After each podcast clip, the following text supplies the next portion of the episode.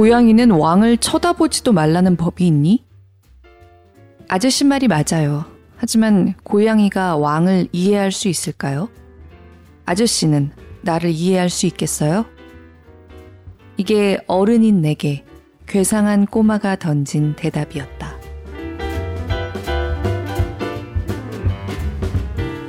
안녕하세요.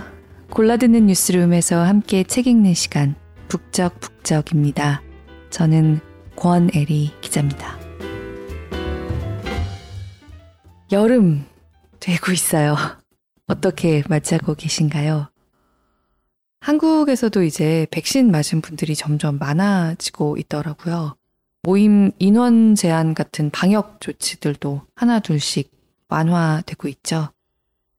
뉴욕은 지난달 중순부터는 사실상 거의 모든 방역 조치가 해제됐습니다. 이제 대중교통을 타면 마스크를 써라. 뭐 이 정도가 남아 있어요. 언뜻 보면 완전히 코로나 이전으로 돌아간 것처럼 보이지만요.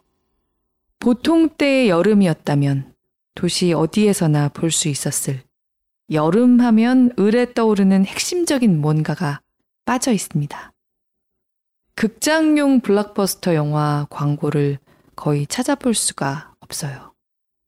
그러니까 2020년에 영화를 만드는 게 쉽지 않았으니까 여름이 됐는데도 여름 단골 손님인 블록버스터가 없는 겁니다. 여름 하면 이런 판타지형 SF 블록버스터들의 치열한 흥행 경쟁이 을에 따라오는 풍경인데 말이죠. 약간 여름은 블록버스터의 계절. 그런 인상이 이제는 박혀 있잖아요. 여름 각설이라고 해야 되나.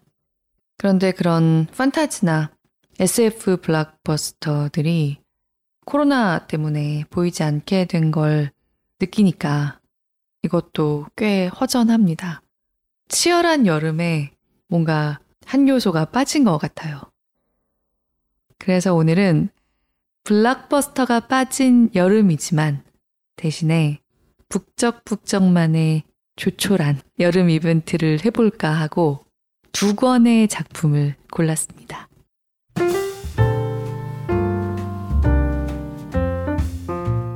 당신의 북적입니다. 올리버 섹스의 아내를 모자로 착각한 남자 낭독 듣고 네이버에 제 기사 형태로 나간 낭독에 댓글 달아주신 여러분들 정말 고맙습니다. 책 소개와 함께 현실을 짚어보는 시도의 기사 신선하다고 말씀해 주신 JOOH 땡땡님 또 나인 BBY님 비롯해서 여러분들이 칭찬도 해주시고 책에 관심을 가져주셔서 기쁩니다. 올리버 섹스가 서구권에서는 신경의학을 바탕으로 여운이 길게 남는 에세이들을 여럿 남긴 대표적인 작가고요. 올리버 섹스가 여러 번에 걸쳐서 인용하고 소개하고 있는 알렉산드르 루리아. 그러니까 이 사람은 러시아에서 네, 동구권에서 신경심리학의 현대적인 기틀을 닦은 유명한 학자인데 이 루리아가 자기가 만났던 기자를 바탕으로 쓴 모든 것을 기억하는 남자 또 대중 에세이로 잘 알려진 책입니다. 의학 분야의 발달에서 러시아의 기여가 상당히 컸죠. 그러니까 우리의 지식 체계가 서구를 중심으로 형성된 것들이 많다 보니까 아무래도 구소련 체제 당시에 어떤 문화적인 유산들은 낯선 게 많은데요. 신경학의 발달에도 러시아 학자들이 큰 몫을 담당한 걸로 알고 있습니다. 혹시 아내를 모자로 착각한 남자가 재미있으셨다면 올리버 섹스의 다른 에세이들이나 알렉산드르 루리아의 책도 우리말로 번역된 것들이 있으니까 더 찾아보셔도 흥미롭게 읽으실 것 같아요.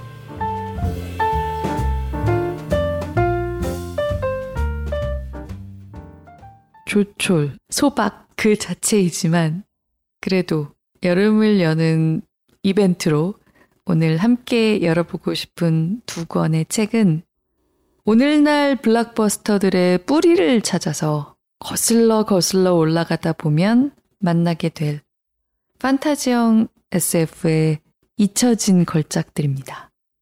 왜 판타지 어드벤처 영화 같은 거 보면 꼭 주인공이 다락방이나 지하실 같은 데서 수십 년 혹은 수백 년 동안 잠들어 있던 집안의 비밀, 보물 같은 걸 발견하잖아요. 스토리가 거기서부터 시작되죠. 바로 그런 잊혀진 보물, 잊혀진 마법 족보 같은 작품들. 우리 모두가 좋아하는 요즘 블락버스터들의 원형을 만든 작품들입니다. 오늘의 첫 번째 책, 올라프 스테이플던의 장편 소설, 이상한 존의 앞부분을 먼저 조금 읽어보겠습니다. 낭독을 허락한 출판사 블루프린트에 감사드립니다.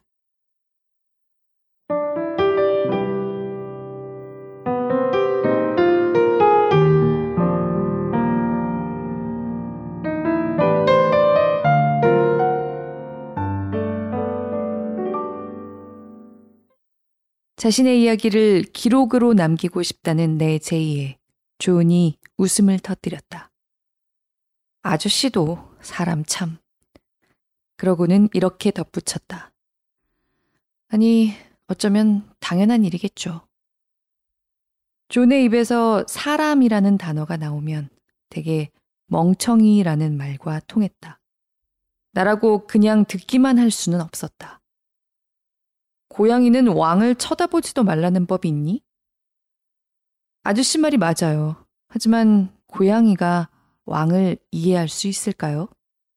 아저씨는 나를 이해할 수 있겠어요? 이게 어른인 내게 괴상한 꼬마가 던진 대답이었다. 존의 말이 옳았다. 아기 때부터 쭉 지켜본 가족처럼 가까운 사이였지만 존이 무슨 생각을 하는지 진짜 모습은 무엇인지 나는 전혀 알지 못했다. 생각해 보면 이 글을 쓰는 지금도 존이 겪은 몇 가지 굵직한 사건 말고는 그리 알지 못한다. 가령 존은 6살이 돼서야 걷기 시작했다. 10살이 되기 전에는 여러 절도 사건에 연루되고 경찰을 죽인 적도 있었다. 겉모습은 아직 어린애였던 18배는 남태평양 외딴 섬에 정착지를 건설하는 황당한 일을 벌였고 그때보다 별로 잘하지 않아 보이던 23세는 존을 체포하려고 6대 강국에서 파견한 전함 6척을 모두 물리치기도 했다. 그 외에는 정착지에 모여 살던 존과 동료들이 어떻게 생을 마감했는지 정도가 내가 아는 전부다. 6대 강국 중 하나, 혹은 다수 국가의 위협은 여전히 사라지지 않았지만 나는 내가 기억하는 사실을 빠짐없이 세상에 알리려고 한다. 개 중에는 설명하기 어려운 것들도 있었다. 존이 왜 정착지를 건설했는지는 어렴풋하게만 알 것 같았다. 존은 그 일에 그토록 매달리고도 정작 정착지가 성공하리라고 기대하지는 않았다. 그리고 언젠가 세상이 자신을 찾아내 그때까지 이룩한 것을 전부 파괴할 것이라 확신했다. 성공할 확률은 100만 분의 1도 되지 않아요. 존은 이렇게 말하고 그저 웃기만 했다.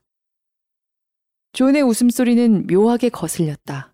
저음에 빠르고 메마른 소리로 크크 하고 웃으면 하늘을 찢을 듯한 무시무시한 천둥이 치기 직전 멀리서 우르릉거리며 들려오는 전주곡처럼 들렸다.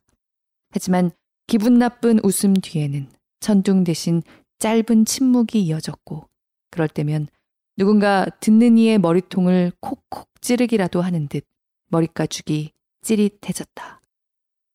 냉정하고 잔인하면서도 악의라고는 느낄 수 없는 묘한 웃음. 내가 존이라는 인물을 정확히 이해하지 못하는 원인은 바로 그 웃음에 있다는 생각도 들었다. 질문이 꼬리에 꼬리를 물고 나를 괴롭혔다. 그때 존은 왜 웃었을까? 내가 한 말 중에 어느 부분이 재미있었을까? 존의 웃음은 어떤 의미였을까? 아니, 그 괴상한 소리가 정말 웃는 소리가 맞을까? 아니면 나 같은 인간은 감히 이해하지 못할 어떤 감정의 표출이었을까? 존이 갓난아기였을 때 뜨거운 주전자를 엎어 심하게 데인 적이 있었다. 그때도 존은 눈물을 흘려가며 그렇게 웃었다. 존의 죽음을 곁에서 지키지는 못했지만 존이 내뱉은 마지막 숨결도 얘의 그 웃음소리였을 거라는 생각마저 들었다. 하지만 대체 왜? 이런 질문에 답을 찾지 못한 나로서는 존을 근본적으로 이해할 방법 역시 찾을 수 없었다. 그 웃음은 내가 감히 넘볼 수 없는 어떤 경험에서 나오는 것이 분명했다. 그러니 존의 말처럼 나는 존의 일대기를 기록하기에 부족한 작가일지도 모른다. 하지만 내가 입을 다문다면 존의 특별한 삶 역시 영원히 사라지고 만다. 그러니 무능하더라도 내가 쓸 수 있는 것을 모두 기록해야 한다. 그리고 미래에 어쩌면 존과 같은 인류가 나타나서 내가 쓴 기록을 발견하고 이상하면서도 위대한 존의 영혼을 이해할지도 모른다. 존은 자신과 같은 부류의 인간을 깨어있는 자라고 불렀다. 이들은 지금 이 순간 어딘가에 존재할 수도 있고 아니면 미래에 나타날 수도 있다. 존이 밝혀낸 바에 의하면 이런 극소수의 초인은 대개 몸이 허약하거나 정신적으로 불안정해서 세상에 흔적을 거의 남기지 않는다고 한다.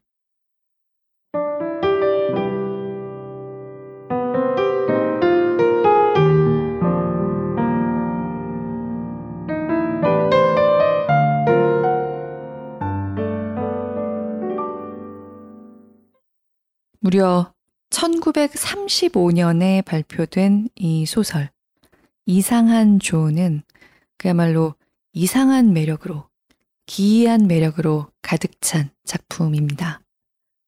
그리고 할리우드의 시리즈 블록버스터물을 많이 봐오신 분이라면요.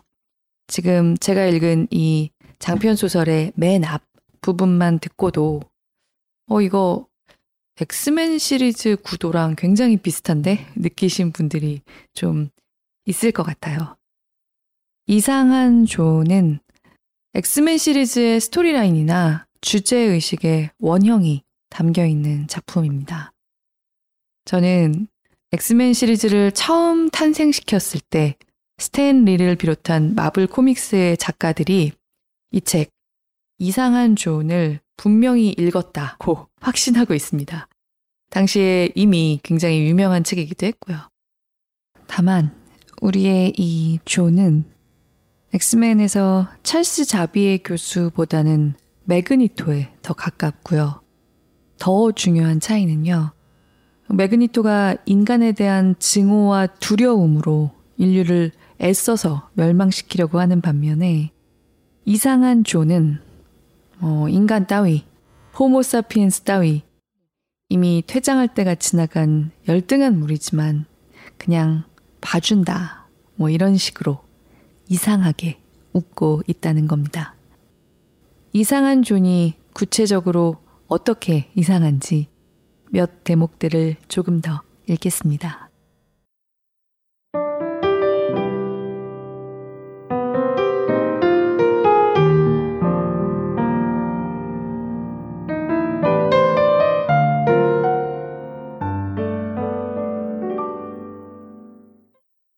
이제 곧 다섯 번째 생일이 다가왔지만 조는 아직 아기 모습을 벗지 못했다.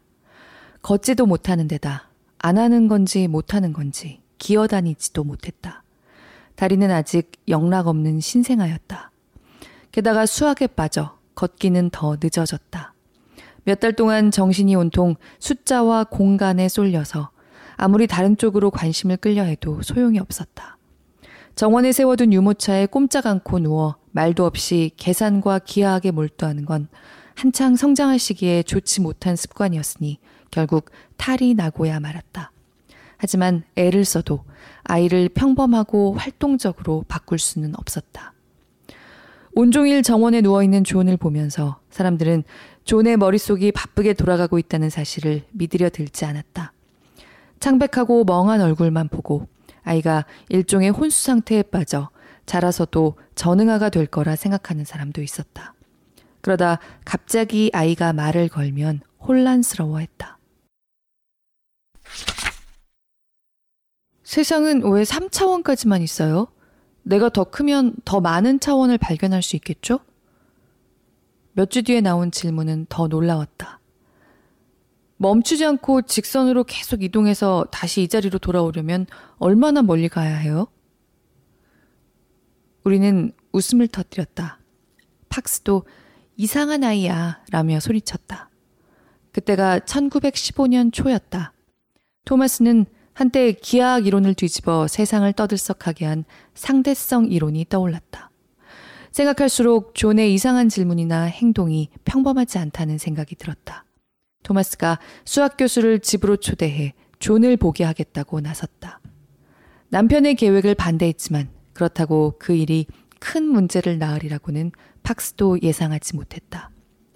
존을 만나 처음에는 거들먹거리던 교수가 이내 존의 이야기에 빠져들어 혼란스러워했다.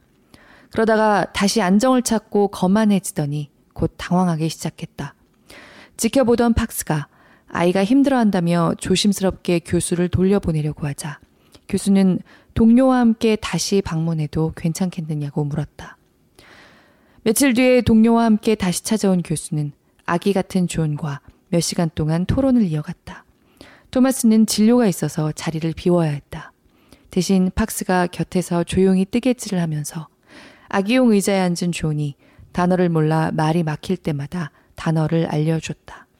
하지만 세 사람의 대화는 팍스가 이해하기에 너무 어려웠다. 잠시 차를 마시며 쉬는 사이 손님이 하는 얘기가 들렸다. 상상력이 정말 대단한 아이군. 전문 용어나 원리도 배우지 않았는데 그 모든 걸 실제 본 것처럼 꿰뚫고 있어. 정말 믿을 수가 없군. 우리는 상상조차 할 수 없는 것들을 보는 능력이라도 있는 것 같단 말이야. 그날 늦은 오후부터 교수들은 점점 불편해 하다가 화를 내기까지 했다고 팍스가 알려줬다. 거기에 존의 기분 나쁜 웃음까지 더해져 분위기는 험악해졌다. 보다 못한 팍스가 끼어들어 존이 잠자리에 들 시간이라며 그만하라고 말렸다. 팍스는 두 사람 모두 극도로 흥분했음을 눈치챘다. 둘 다 아주 사나운 표정이었어요.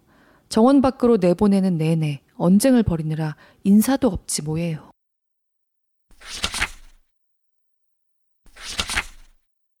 존과 팍스를 보고 있으면 늑대가 사람의 아이를 주어 키우는 광경 같을 때가 있었다. 아니, 늑대보다는 소에 더 어울렸다. 존은 팍스를 절대적으로 신뢰했고 사랑하며 당황스러울 정도로 우러러봤다. 하지만 자기 생각을 이해하지 못하거나 우주 원리를 물어봐도 대답하지 못할 때면 상당히 혼란스러워했다. 물론 주워온 자식이라는 설정만으로 둘의 관계를 표현하기는 적절치 않았다. 어떤 면에서는 완전히 틀렸다고 볼 수도 있었다. 존과 비교하면 물론 지능은 떨어졌지만 팍스도 어떤 분야에서는 존과 동등하거나 더 나을 때도 있었다. 한 상황을 두고 두 사람만 다르게 받아들이는가 하면 둘만이 공유하는 특별하고 미묘한 유머 감각이 있었다. 우리는 눈치채지 못한 뭔가를 보고 자기들끼리 눈빛을 교환하며 놀라거나 알겠다는 표정을 짓기도 했다. 존이 점점 인간에게 흥미를 느끼고 자신의 행동 동기를 이해하는 능력이 빠르게 향상된 것 역시 이런 은밀한 순간과 관련이 있다는 생각이 들었다. 하지만 두 사람이 우리네 인간의 어떤 행동에 흥미를 느꼈는지는 여전히 풀리지 않는 수수께끼로 남아있다. 존과 토마스의 관계는 그와 비교해 많이 달랐다. 존은 토마스의 활발한 정신 활동을 이용했지만 지적 호기심이라는 공통점 외에는 취향도 다르고 정서적 공감대도 없었다. 토마스가 열심히 떠드는 동안 존이 이따금 실소를 짓거나 불쾌한 표정을 짓는 모습이 자주 목격됐다. 인간의 본성이나 우주의 원리처럼 중요한 주제를 아들에게 가르친다고 자만할 때는 특히 심했다. 비단 박사뿐이 아니었다. 나를 포함해서 어려운 이야기를 하는 사람이라면 누구나 조롱과 혐오의 대상이었다. 하지만 그 중에서도 토마스를 제일 불쾌하게 여겼다. 어쩌면 가장 똑똑해서일 수도 있고 어쩌면 인류라는 종족의 정신적 한계를 가장 잘 보여주는 표본이라는 까닭일 수도 있었다. 가끔은 자신이 틀렸음을 증명해 보이고 싶은 듯 일부러 토마스를 부추긴다는 의심이 들 때도 있었다. 마치 존이 이런 생각이라도 하는 듯 했다. 이 지구를 지배하고 있는 잘난 인간들을 어떻게든 이해하고 싶은데 마침 여기 좋은 표본이 있으니까 자, 실험을 시작해 볼까? 이 즈음에 나는 특별한 아이인 존에게 상당히 흥미를 느끼면서 나도 모르는 사이에 적지 않은 영향을 받았다.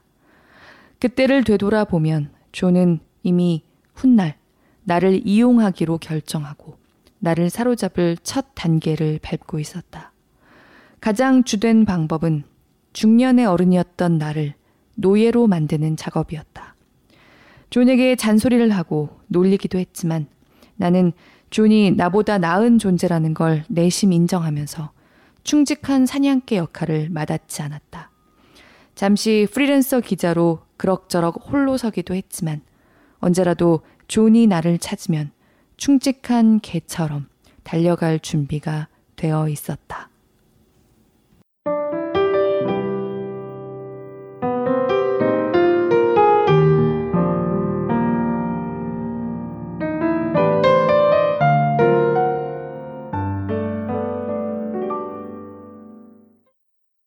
평범한 부부에게 어느 날 갑자기 돌연변이 같은 괴상한 아이, 초인이 태어납니다.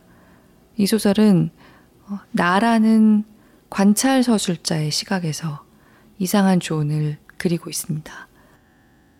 이 아이는 평범한 인간의 능력을 아득하게 뛰어넘을 뿐만 아니라 도덕률이나 사고방식도 기존의 사회나 관습으로부터 한참 벗어나 있어요. 인간의 입장에서 봤을 때는 지독한 악행에 가까운 행동도 서슴없이 저지르는데요. 그 기저에는 지금의 인류를 그 운명이 끝나가는 자기보다 하등한 생물로 보는 새로운 인류, 초인류의 시선이 있습니다. 그런데 알고 봤더니 이 아이 같은 돌연변이 초인들이 세계 곳곳에 흩어져서 나타나고 있었던 거죠. 이상한 조는 자기 같은 이 돌연변이 존재들을 세계 곳곳에서 하나하나 끌어모아서 집단을, 공동체를 형성합니다. 그 전까지는 이런 초인들이 자기 존재를 적당히 숨기거나 핍박받거나 오해당하면서 살아온 거예요. 그런데 이 초인들이 자기들만의 세상을 만들어가기 시작하면서 초인과 보통 인간들 사이의 격차가 점점 뚜렷해지고요. 여러 정부들의 눈에 띄게 됩니다. 결국 전 세계의 정부들과 초인들 사이에 갈등 관계가 형성되기 시작해요. 제가 영화 엑스맨을 처음으로 봤을 때 내가 어렸을 때 읽었던 그 소설인데 라고 생각할 수밖에 없었던 이유에 공감되시죠? 이 책이 1935년 두 세계대전 사이에 발표됐다고 말씀드렸는데요. 현 인류와 초인들 사이의 갈등은 자칫 큰 전쟁으로 치달을 수도 있을 아주 위험한 상황으로까지 번지는 걸로 묘사됩니다. 엑스맨 영화 중에서도 엑스맨 퍼스트 클래스에서 묘사되는 냉전 시대 미소 양 진영 사이에 낀 엑스맨. 특히 영화의 클라이맥스에 나오는 바다 전투신 있죠. 미국과 소련 양국의 정예 해군이 엑스맨들의 초능력 때문에 그 거대한 군함이며 무기 같은 것들을 하나도 제대로 쓰지 못하고 쩔쩔매는 바다 전투신이 영화의 클라이맥스에 나오잖아요. 그 신을 연상시키는 장면들도 등장합니다. 그렇다고 전쟁으로 이어지지는 않습니다. 앞서 읽었던 이 책의 도입 부에도 잠시 언급되지만 초인류는 지금의 인류를 내버려 두고 집단 자폭하는 것으로 끝을 냅니다. 이 장편의 결말이 굉장히 건조하면서도 인상적으로 묘사가 돼서 더더욱 묘한 여운을 남기는 작품입니다. 작가인 올라프 스테이플더는 사실 이제는 SF를 어지간히 좋아하는 분이 아니라면 이름을 처음 들어보시는 분들도 많을 작가인데요. SF 장르의 선구자 중 한 사람이고요. 아서 클라크부터 버트란드 러셀에 이르기까지 20세기 중반 SF, 문학계, 지식인들에게 큰 영향을 미친 작품들을 여럿 썼습니다. 아마 스스로는 자기 자신을 과학소설 작가로 정의했다기보다 판타지의 옷을 빌린 철학소설을 쓴다고 생각했을 거예요. 실제로 그런 면이 크고요. 이상한 존만 해도 지금 읽어도 모럴이나 인간관이 상당히 급진적이고요. 좀 충격적인 데가 있습니다. 초인이라는 존재를 빌려서 20세기 초반까지의 인간의 도덕률이나 자본주의, 국가, 시스템, 현대 문명 사회에 대해서 여러 가지 도발적인 질문들을 던집니다. 그런데 그 당시에 작가가 가졌던 이런 문제의식들을 벗어나서 읽더라도 굉장히 묘한 매력의 존을 비롯한 인상적인 초인들을 창조해낸 작품이에요. 엑스맨의 원형인데 마블 영화의 조미료가 듬뿍 들어가기 전에 엑스맨. 꽤나 불편한 구석이 많은 엑스맨. 약간 휘황찬란한 쫄쫄이 코스튬을 다 벗은 엑스맨을 이상한 존에서 만나보실 수 있습니다. 이런 식으로 인간의 이해 영역을 벗어나는 초인을 상정함으로써 오히려 인간을 돌아보는 식의 SF 작품들이 굉장히 많기도 한데요.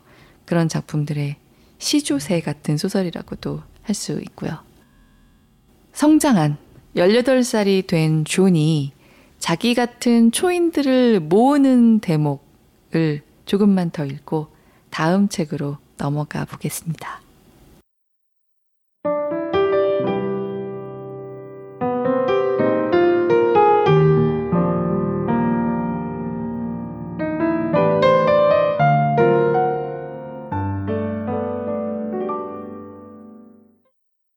조는 아들란이 도와준 덕에 응군코라는 특별한 소년을 찾았다고 얘기했다.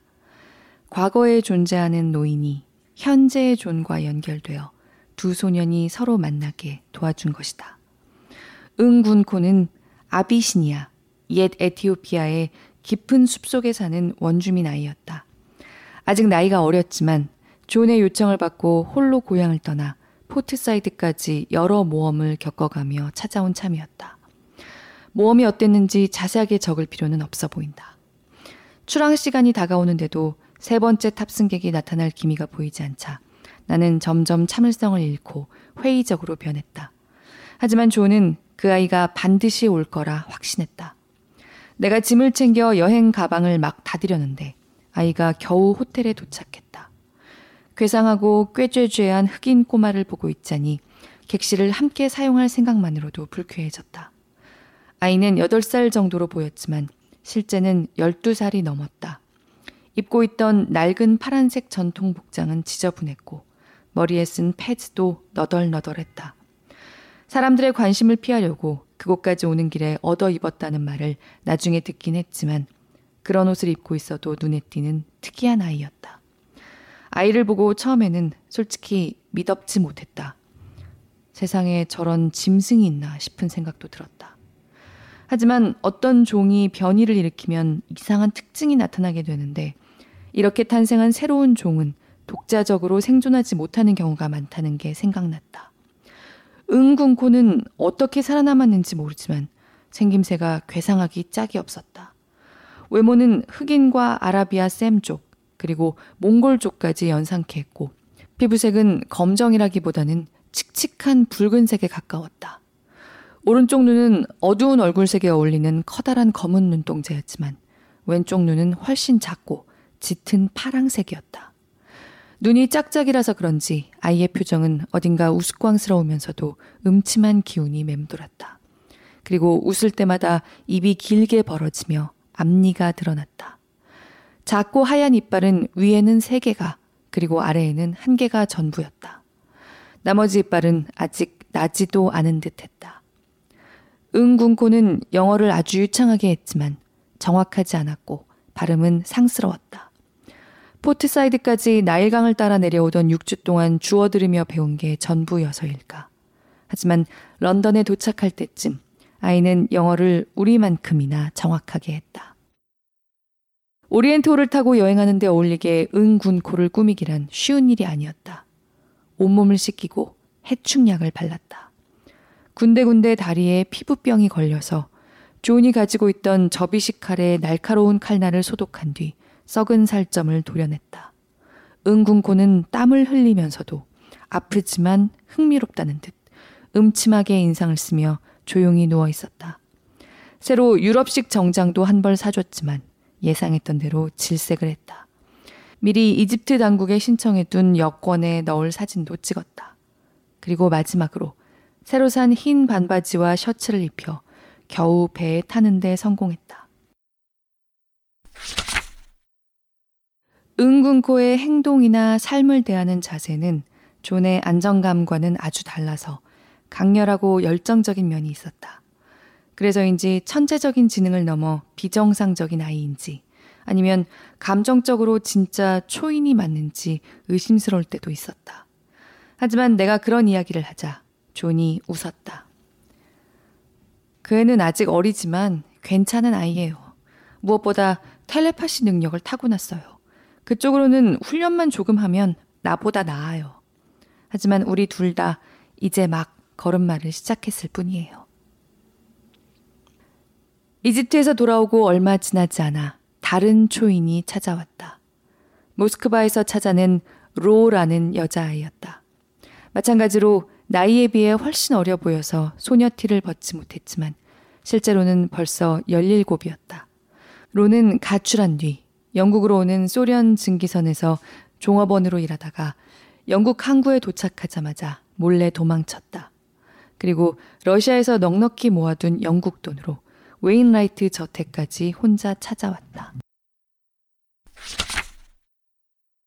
처음에는 로가 단순히 무감각하고 둔하다고 생각했지만 곧 로에 관한 흥미로운 사실을 알게 된 후로 내가 잘못 생각했음을 깨달았다. 로는 소설을 좋아했는데 특히 제인 오스틴을 가장 아꼈다. 로는 위대한 여류 작가였던 오스틴의 걸작을 반복해서 읽고 또 읽었다. 다방면에 관심이 많던 존이 그렇게 한 작가의 책을 읽어대는 로를 보고 그냥 넘어갈 리가 없었다. 존의 놀림에 로가 일장 연설을 늘어놨다. 내가 살던 러시아에는 제인 오스틴의 작품 같은 건 없었어. 하지만 내 안에 그와 비슷한 게 있어서 이 낡은 책들이 나를 이해하게 도와줘. 이 책들도 결국 호모 사피엔스에게서 나왔다는 건 나도 알아. 하지만 그것도 나름 재미있잖아? 그리고 이 소설을 우리에게 대입해서 적용해 보는 것도 아주 흥미로워. 예를 들어볼까? 물론 그럴 리는 없겠지만 만약 제인 오스틴이 나를 이해할 수 있다면 무슨 말을 할지 궁금해져.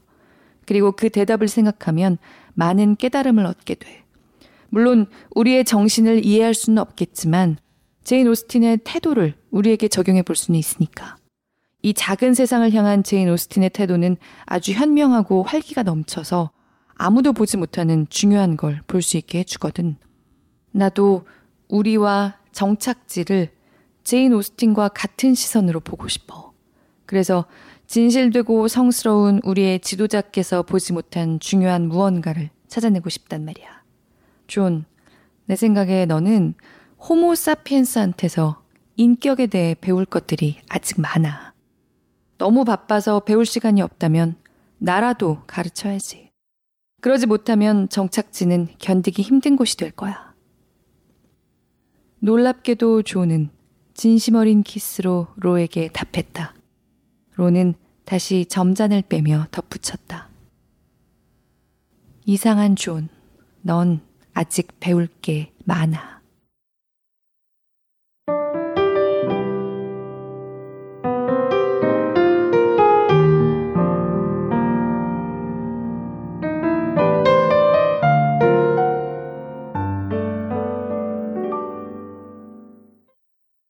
저는 이 이야기를 굉장히 어렸을 때 친척집의 서재에서 우연히 발견했는데요. 청소년용으로 적당히 각색해서 다른 SF 작품들이랑 같이 묶어서 낸 그런 책이었어요. 지금 생각하면 진짜 오래전에 해적판으로 나온 버전이 아니었나 싶습니다. 당시에도 굉장히 낡은 너덜너덜한 청소년 문고판 책이었는데 우연히 열었다가 앉은 자리에서 다 읽었던 기억이 납니다.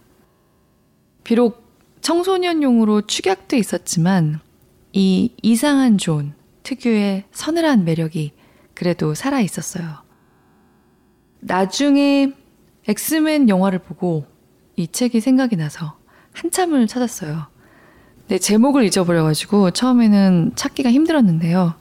생각이 날 때마다 기억나는 줄거리를 가지고 이렇게 저렇게 검색을 해보고 찾아보다가 아, 이게 이상한 존이라는 소설이었구나. 제목을 드디어 알게 됐습니다. 그리고 저도 어른이 돼서는 처음으로 원작 그대로의 장편을 읽어볼 수 있었는데요. 어렸을 때 접했던 그 묘하게 잊혀지지 않는 인상적인 매력이 그대로인 것은 물론이고 그 이상의 무게감이 청소년용 문고판에는 빠져 있던 지금 읽어도 도발적인 19금 인간관과 세계관이 펼쳐지는 SF 초기 걸작이었습니다. 두 번째 책은 올라프 스테이플던의 시대로부터 좀 건너뛰어서 무수한 영화 감독이며 작가들이 큰 영향을 받았다, 좋아한다, 이렇게 밝히고 있는데도 이상하게 영화화가 잘 안 되고 있는 로저 젤라즈니의 대표 단편을 골라봤습니다. 전도서에 바치는 장미입니다. 전도서에 바치는 장미는 1963년에 발표된 젤라즈니의 초기작인데요. 당시 시대를 감안하면 참 파격적이게도 한국어에 대한 언급이 나옵니다. 한국어에 대해서 뭐라고 묘사했는지, 화성을 무대로 한 SF 판타지에 갑자기 왜 한국어가 등장하는지, 한국어에 대한 언급으로 이어지는 대목을 조금 읽어보겠습니다. 낭독을 허락한 출판사 열린 책들에 감사드립니다.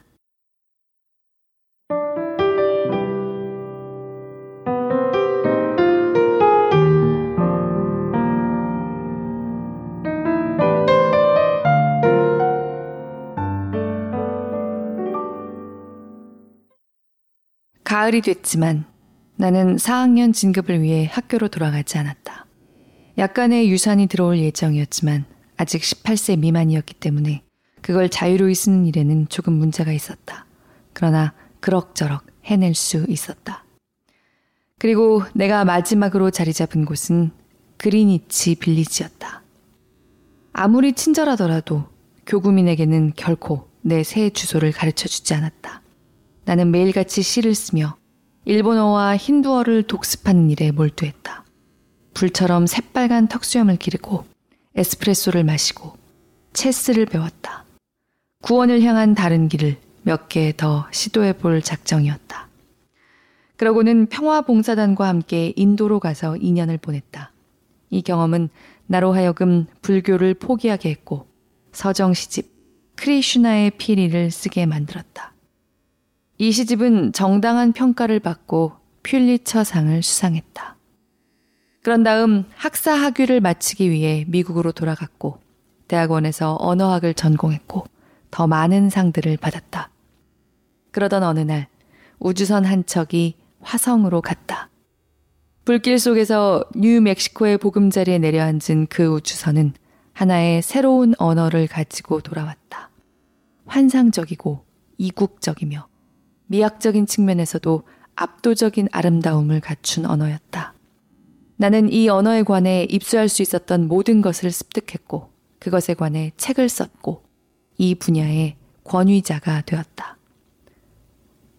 가게 갤린저. 자네의 두레박을 우물에 담가서 우리가 화성의 물맛을 볼 수 있도록 해주게. 가서 다른 세계를 배워오는 거야. 그러나 적당한 거리는 유지한 채로 오든처럼 부드럽게 그 세계를 얼러서 시 속에 그 영혼을 담아 우리에게 전해주게. 이런 연유로 나는 이곳에 왔다. 녹슨 동정 같은 태양과 채찍 같은 바람이 있으며 두 개의 달이 폭주족처럼 숨바꼭질하고 쳐다보기만 해도 불타는 듯한 갈망을 불러일으키는 이 땅으로. 나는 구겨진 침대 시트에서 빠져나온 후 어두운 선실을 가로질러 배전의 창문 쪽으로 갔다. 사막은 끝없는 오렌지빛 융단처럼 펼쳐져 있었고 그 밑으로 몰래 쓸어 넣은 몇 세기 분량의 먼지 탓에 군데군데 부풀어 올라 있었다. 나는 두려움이 없는 이방인. 그리고 이곳이 바로 그 토지다. 드디어 왔단 말이다. 나는 웃었다. 나는 고등 언어의 꼬리를 이미 꽉 쥐고 있었다. 혹은 어근을 잡았다고 해야 할지도 모르겠다. 말장난이 되겠지만 해부학적인 동시에 정확한 표현을 원한다면.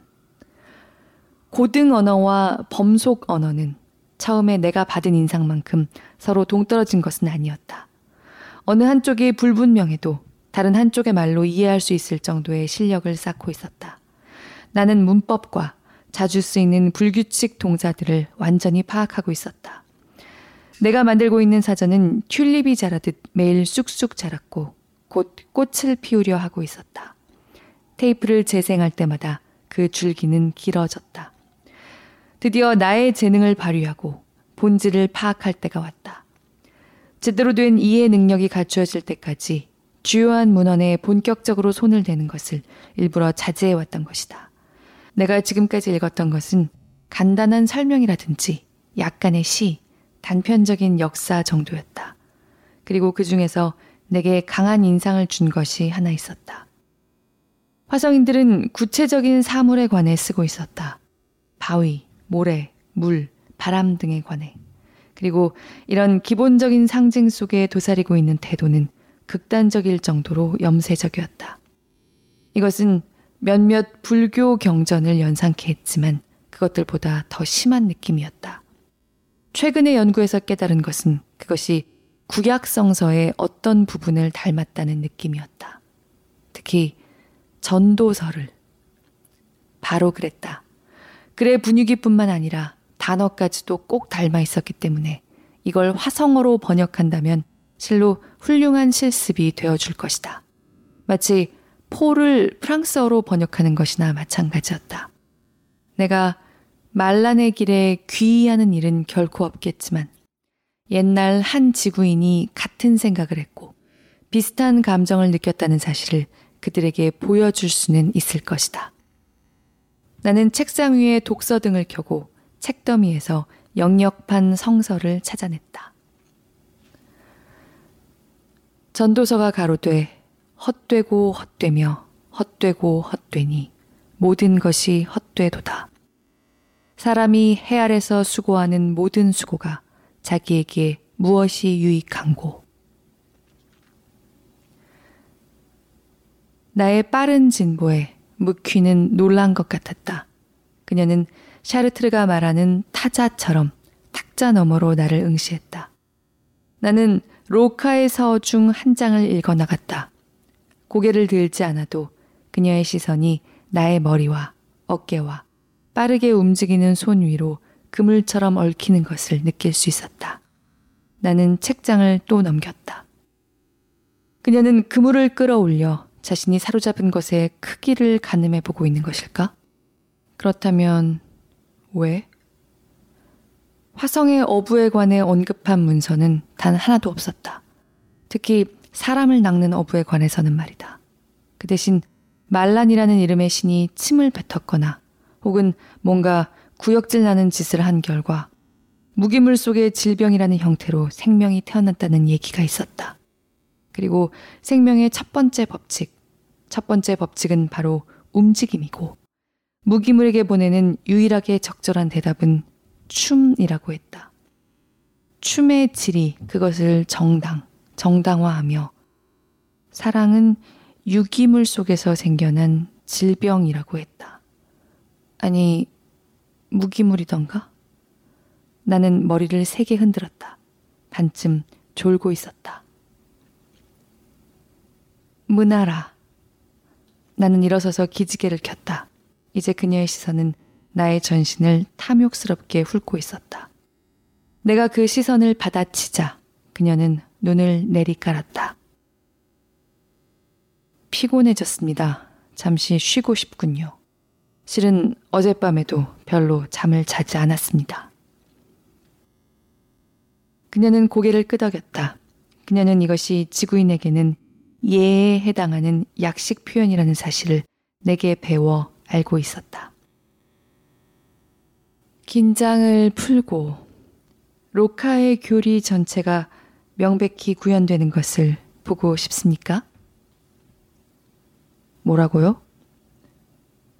로카의 춤을 보고 싶습니까? 아. 화성어의 빙빙 돌려 말하기와 복잡한 완곡어법은 한국어를 능가할 정도였다. 예, 물론입니다. 언제든 구현되기만 한다면 기꺼이 구경하고 싶습니다. 나는 말을 이었다. 그런데 사진 촬영이 가능한지에 관해서 의견을 듣고 싶습니다만. 지금 보여드리겠습니다.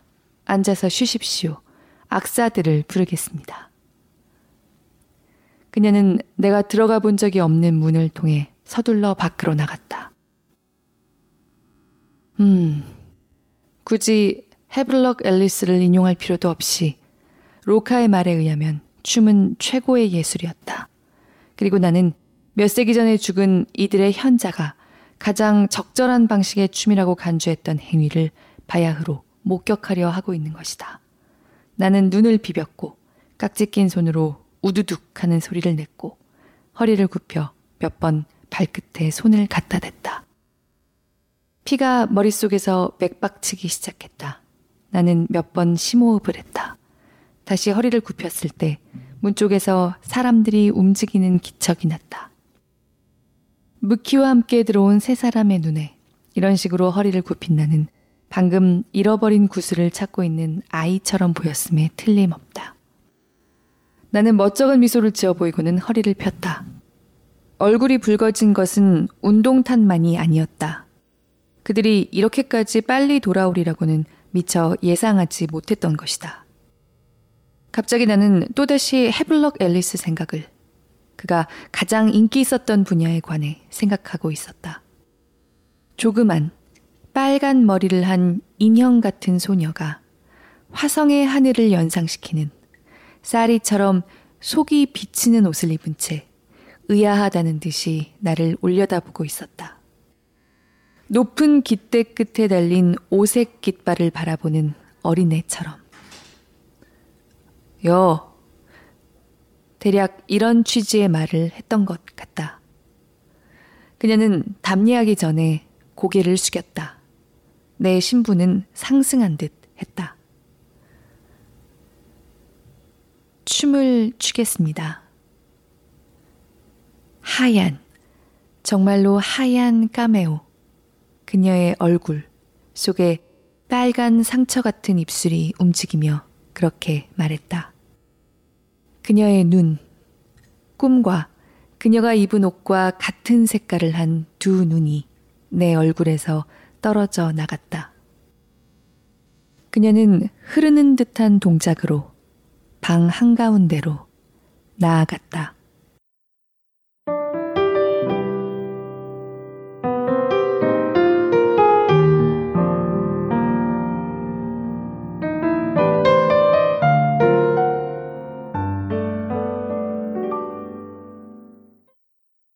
전도서에 바치는 장미는 화성에 가서 멸종위기에 놓인 화성인들을 만나 그들의 언어와 문화를 배우게 된 천재 시인이 화성국에서 신성한 춤을 담당하고 있는 무용수를 만나서 사랑에 빠지는 이야기입니다. 방금 등장한 그 언뜻 소녀처럼 보인다는 여자가 네, 그 무용수입니다. 이렇게만 얘기하면 그야말로 안드로메다로 간 판타지 소설로 들릴 것 같아요. 그리고 지금까지 읽은 대목에서도 약간 느끼셨겠지만 엄숙한 척, 아는 척이 상당하기도 합니다. 요새도 가만 생각해 보면 우주에 나가서 우주인과 사랑에 빠진 이야기는 많지만 가디언즈 오브 갤럭시처럼 좀 경쾌한 분위기, 개그 코드가 핵심에 있어야 인기가 있잖아요. 하지만 전도서에 바치는 장미도 주인공의 진지한 잘난 척을 조금만 참아주시다 보면 은근히 웃긴 데가 있다는 걸 보시게 될 거예요. 특히 이 작품은 벼랑간 가슴을 후드려 맞듯 주인공의 입장에서 공감하게 되는 반전 결말이 유명합니다. 클라이막스에서 환상적인 분위기에 담은 주제의식을 굉장히 감동적인 주제의식을 또렷하게 보여줬다가 주인공 나의 입장에서는 상당히 허무한 결말로 이어지는 그 분위기 전환이 일품이에요. 방금 들으신 것처럼 전도서에 바치는 장미에서 한국어는 무려 화성어에 비교되는데요. 한국인으로서는 이 대목이 좀 번번이 웃깁니다.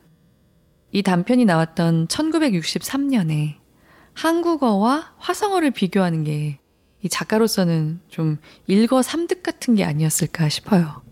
지금이야 뭐 안녕하세요나 감사합니다 정도는 할 줄 아는 미국인들도 많지만요.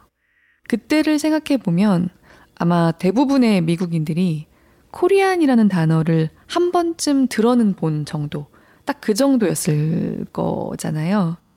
한국 전쟁 때문에 코리안이라는 단어를 들어는 봤는데 그 외에 지식은 전무한 상태.